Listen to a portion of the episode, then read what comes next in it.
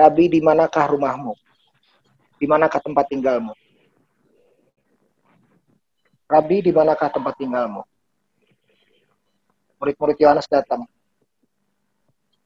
Dan Yesus jawab, come and I will show you.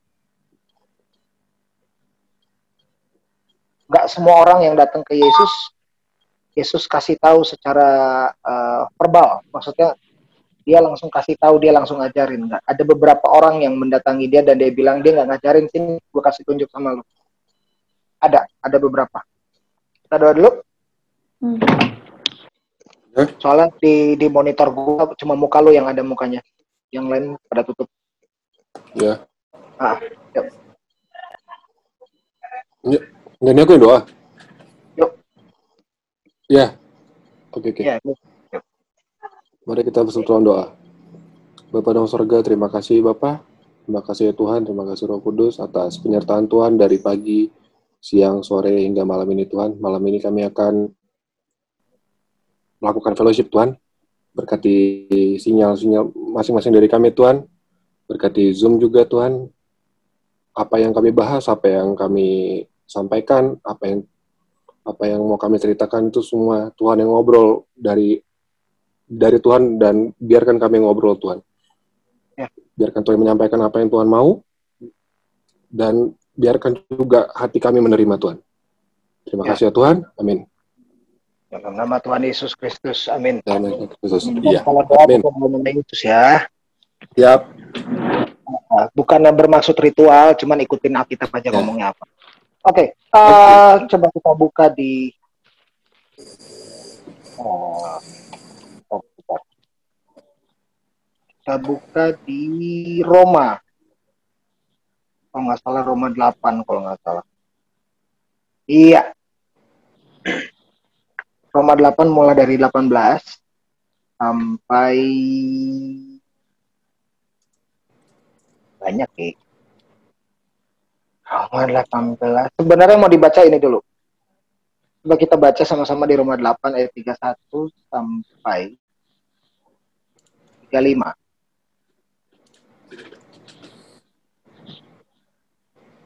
Yang belum dapat katakan belum. Belum. Oke. Kalau udah ngomong udah ya. Udah dapat tapi lagi baca. Tadi ke uh, iya, potong Bung Roma berapa Bung ya? Tadi ke Roma 8 ayat 31. 31 sampai 35. Oh iya, oke. Okay. Udah? Udah. Mau udah dapat? Hmm. Halo? Udah. Udah, oke. Okay. Iya. Yeah. Ini yang yang yang yang yang beken dari perikop ini adalah yang ayat 31 itu. Sebab itu apakah yang akan kita katakan tentang semuanya itu jika Allah di pihak kita siapakah yang akan melawan kita. Itu yang paling beken. Izin dulu mau doa. Oh iya, silakan. Sebab itu apakah yang akan kita katakan tentang suaminya? Semuanya itu jika Allah di pihak kita, siapakah yang akan melawan kita? Nah, kalau kita lihat perikop ke bawahnya, ia yang tidak menyayangkan anaknya sendiri, tetapi yang menyerahkannya bagi kita semua. Bagaimanakah mungkin ia tidak mengaruniakan segala sesuatu kepada kita bersama-sama dengan dia? Satu dulu, ini ngerti nggak? Ia yang tidak menyayangkan anaknya sendiri, tetapi yang menyerahkannya bagi kita semua. Jadi dia menyerahkan anaknya buat kita.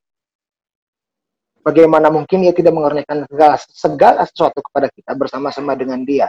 Jadi dia itu mengaruniakan segala sesuatu bersama dengan Yesus kepada kita. Dan ayat tiga-tiganya nih, siapakah yang akan menggugat orang-orang pilihan Allah? Allah yang membenarkan mereka, justified kan? Siapakah yang akan menghukum mereka? Kristus Yesus yang telah mati, bahkan lebih lagi, yang telah bangkit, yang juga duduk di sebelah kanan Allah, yang malah menjadi pembela bagi kita. Nah dari tiga tiga tiga empat ini kondisinya kondisi apa nih berarti? Ini situasi apa nih ayat 33 ayat 34? Membenarkan mereka. Siapakah yang akan menghukum mereka? Yesus Kristus yang mati, bahkan lebih lagi yang udah bangkit, yang duduk di sebelah kanan Allah, yang malah menjadi pembela. Halo. Teman-teman. Yeah. Yeah. Kita lagi fellowship, kita lagi Bible yeah. Tapi saya bukan lagi khotbah. Ini bukan hari Minggu. Be active. reactive. Please. Sabar Bung, pelan-pelan Bung. Nggak apa-apa. Eh, Oke, Ngading lanjut. dulu. Ya, ya, ya. ya, ya. Siapakah yang akan menggugat? Membenarkan itu bahasa bahasa ininya tuh apa? Justified ya yang ya? Berarti pilihan, eh ini maksudnya keadaan orang-orang lagi disalah-salahin sama orang gitu. Ya, situasi kondisi ini menggambarkan apa ya tiga tiga tiga empat itu bisa dilihat dari istilah-istilah yang dipakai di situ. Menggugat, ada membenarkan, Oh, justified, menggugat, menghukum itu ya tiga tiga. Ayat tiga empat, pembela. Ini berarti lagi kondisi apa tadi yang? Tadi juga ngomong apa? Lagi di, Lagi trial, lagi lagi lagi lagi ada proses hukum di sini, hmm. betul? Ya, Hmm. betul. Jadi feeling Ya, guilty dari ayat 33 ayat 34, feeling guilty nggak pantas berarti. Are you with me? Yes. Ya, Siapa yang nggak pantas feeling guilty? Siapa yang nggak pantas feeling guilty?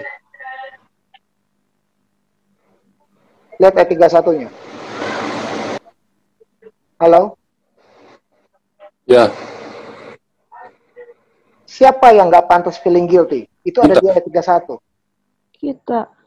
Orang-orang yang ada, orang-orang yang Tuhan berpihak sama mereka. Nanti dulu, jangan ngomong kita dulu. Siapakah yang akan kita katakan tentang semuanya itu? Jika Allah di pihak kita, siapa yang akan melawan kita? Ayat 32 modalnya. Ayat 33, 34 itu kondisi kalau kita lagi di trial.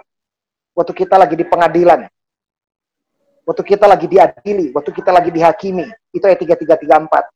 Ayat 35, penindasan, kesesakan, penganiayaan, kelaparan, ketelanjangan, bahaya, pedang. Ketelanjangan maksudnya malu. Are you with me? ya, Siapa yang menggugat orang-orang pilihan Allah? Itu siapa? Yang orang-orang ini, orang-orang yang Allah berpihak sama mereka. Karena kalau bahasa Inggrisnya ayat 31, if God is for us, kalau nggak salah. If God Jika be, di pihak kita apa? if God be for us. Be for us. Kalau dia ada buat kita. Siapa yang akan melawan kita? Kalau Allah ada di pihak saya, nggak ada yang bisa lawan saya. Kalau Allah ada di pihak kamu, nggak ada yang bisa lawan kamu. Kalau Allah ada di pihak kita, nggak ada yang bisa lawan kita. Dan di sini Paulus bahkan talk kalau istilahnya sekarang. Dia nantang, siapa yang akan melawan? Makanya pakai tanda tanya. Dia nggak bilang itu. Dia nggak bilang gini. Sebab itu, kalau Allah di pihak kita, tidak ada siapa pun yang akan melawan kita. Enggak. Dia nggak ngomong gitu. Dia nanya, siapa yang bisa lawan?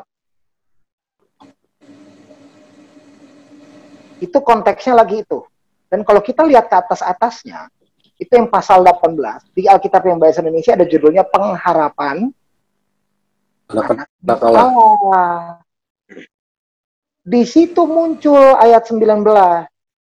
Sebab dengan sangat rindu. Ayat 19. For the earnest expectation. Earnest expectation. Ekspektasi yang paling dalam, paling jujur, paling benar. Earnest expectation. Sebab dengan sangat rindu seluruh makhluk. Seluruh makhluk. Mulai dari yang bersel satu sampai yang nggak tahu sel ada berapa.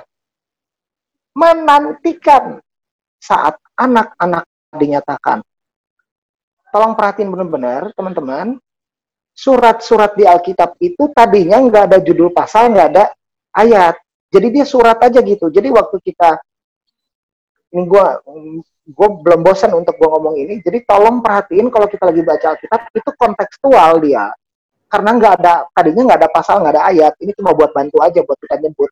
Jadi kalau kita kalau kita ngobrol sekarang sama orang-orang Kristen asli real re- Kristen zaman awal gereja mula-mula kalau kita tanya sama mereka apa ayat favorit mereka bakal bingung ayat favorit ayat apa itu ayat apa itu verse saya baca surat gitu sebab dengan sangat rindu kita balik lagi sebab dengan sangat rindu seluruh makhluk menantikan saat anak-anak dinyatakan Karena seluruh makhluk, seluruh makhluk telah ditaklukkan kepada sia-siaan bukan oleh kehendaknya sendiri tetapi oleh kehendak dia yang telah menaklukkannya. Tetapi dalam pengharapan karena makhluk itu sendiri juga akan dimer akan dimerdekakan dari perbudakan kebinasaan dan masuk ke dalam kemerdekaan kemuliaan anak-anak Allah. Sebab kita tahu nah ini dia bahwa sampai sekarang segala makhluk sama-sama mengeluh dan sama-sama merasa sakit bersalin sekarang itu lagi ini ayat 22 kalau lu boleh tanya sama semua teman-teman lu, sama orang tua lu, sama orang-orang yang ada di sekitar lu, ada nggak satu hal, ada nggak dalam hidup ini satu hal yang lu nggak komplain? Pasti ada komplain. Karena sekarang semua lagi mengeluh. Mau lu sekaya apa, mau lu semiskin apa, mau lu Kristen atau anti Kris, semua mengeluh sekarang. Sama-sama merasa sakit bersalin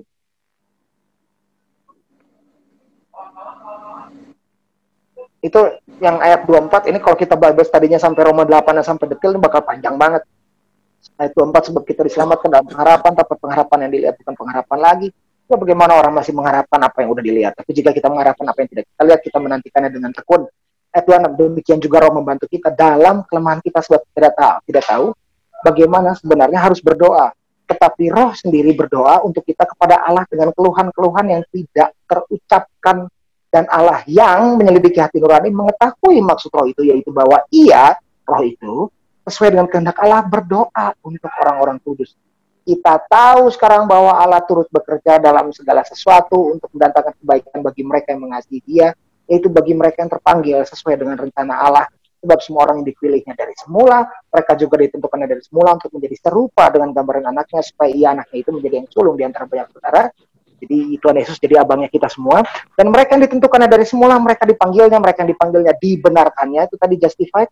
Dan mereka yang dibenarkannya, mereka juga diglorified, dimuliakannya.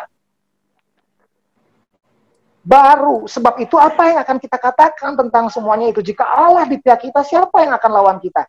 Dia tulis ini buat Roma, karena berarti jemaat Roma lagi sakit bersalin, lagi lagi mengeluh, lagi sakit dan hilang pengharapan. Makanya dia kasih tahu ini, Are you with me? Hmm. Cool, ya. Ya. Ya. Ya, Bung. Ya. Roh itu bersaksi, 18 roh itu bersaksi sama-sama dengan roh kita bahwa kita adalah anak-anak Allah. Nah ini, coba lihat Roma 8 ayat 14. Semua orang yang dipimpin roh Allah adalah anak Allah. Sebab kamu tidak menerima roh perbudakan yang membuat kamu menjadi takut lagi. Tetapi kamu telah menerima roh yang menjadikan kamu anak Allah. Oleh roh itu kita berseru, Bapa. Ya Aba, ya Bapa. Roh itu bersaksi bersama-sama dengan roh siapa? Berarti kita punya roh sendiri, roh kudus ada, roh kita sendiri ada.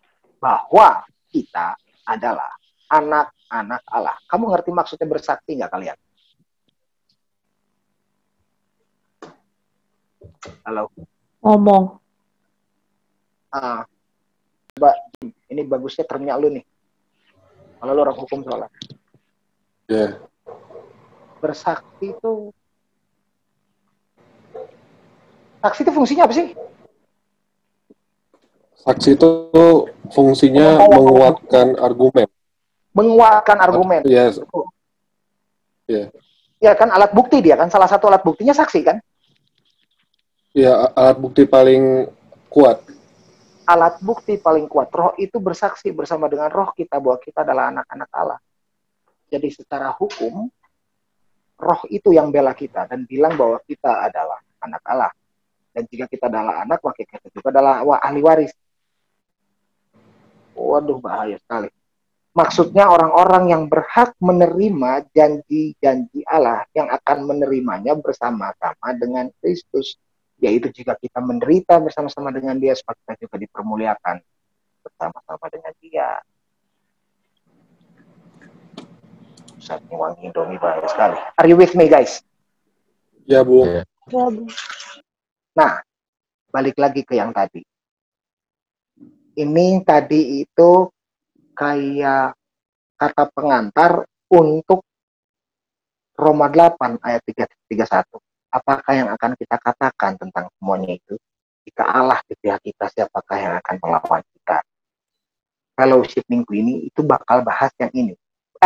Fellowship minggu ini sekarang ini itu yang mau dibahas adalah jika Allah di pihak kita. Itu yang bakal dibahas. If God was on your side, if God is on our side, jika Allah di pihak kita, pertanyaannya adalah begini, apakah benar Allah di pihak kita? Siapa yang nggak mau Allah di pihak kita? Kita semua mau Allah di pihak kita. Yang tricky adalah membuat dia bagaimana berpihak sama kita. Halo? Hmm. Yang tricky itu, caranya gimana dia berpihak sama kita caranya gimana dia setuju sama kita caranya gimana dia jadi bela caranya gimana dia ada di pihak kita how jika Allah di pihak kita siapakah yang akan melawan kita caranya Allah berpihak sama kita kita tahu kan sekarang kalau Allah terus bekerja dalam segala sesuatu untuk mendatangkan kebaikan bagi orang kita ada di perikop ini yeah. segala sesuatu adalah dari dia oleh dia bagi dia yeah Kamu tahu caranya bagaimana kita bikin Tuhan sepakat sama kita? Waktu kita hanya sepakat sama dia. The one and only thing, the one and only reason Tuhan mau berpihak sama kita adalah waktu kita mau say yes. Coba kita baca sebentar masih di Roma 8. Itu ada di ayat 15 sebab kamu tidak menerima roh perbudakan.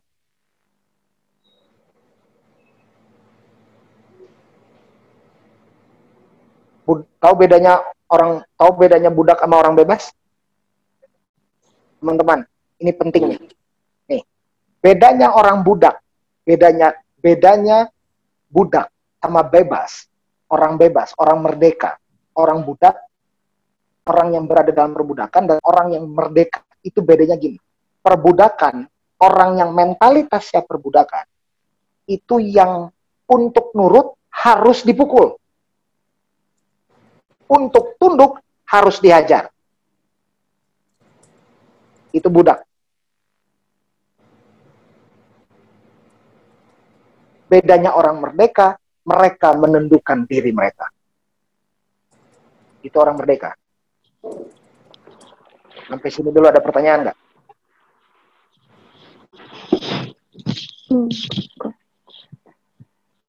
Ini teman-teman uh, kayak ini ya, kayak kayak waktu itu fellowship yang mana sih? Yang terakhir yang kita di get tuh, eh, yang kita di fit uh,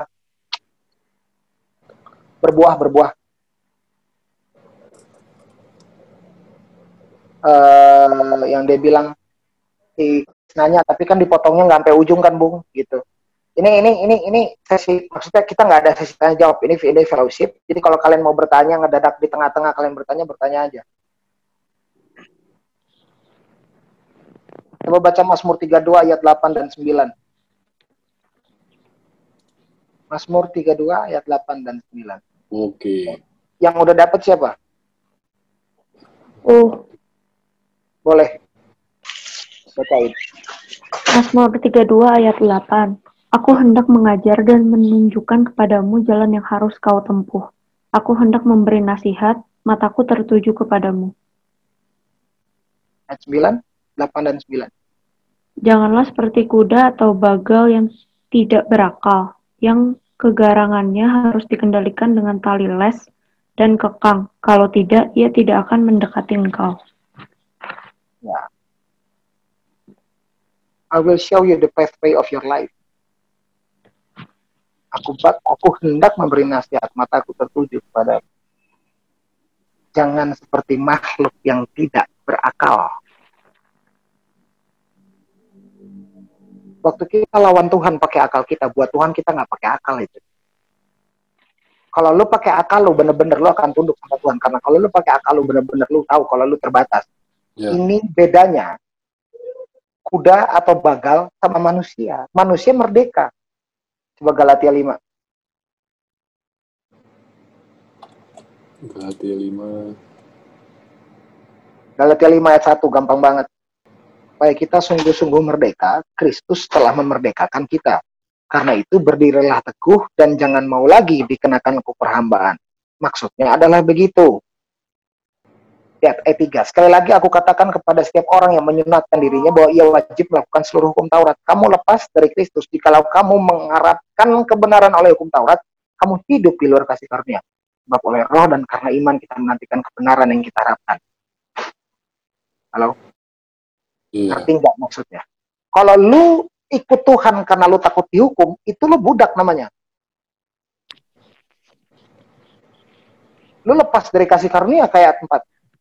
Kalau kamu mengharapkan kebenaran oleh hukum Taurat, maksudnya kebenaran oleh hukum Taurat adalah lu pegang kebenaran itu karena lu lakukan hukum itu. Jangan bersinah, sip, jangan bersinah, jangan membunuh, jangan berbunuh. Itu farisi jadinya gitu kan. Kamu hidup di luar kasih karunia. Itu bedanya hamba eh itu bedanya budak, hamba sama orang yang liberate. Sebab kita sungguh-sungguh merdeka, Kristus telah memerdekakan kita. Bedanya itu, penundukan diri itu kita yang mau. Waktu kita mau menundukkan diri sama Kristus, kita kita jadi merdeka. Halo. Ya. Waktu kita dipaksa dipukul baru mau tunduk itu budak itu. Kalau dipukul baru tunduk itu budak. Kalau kita menundukkan diri sama Tuhan, itu orang merdeka. Baca Filipi 2, yuk. Banyak banget ayatnya jadinya ya. Filipi 2.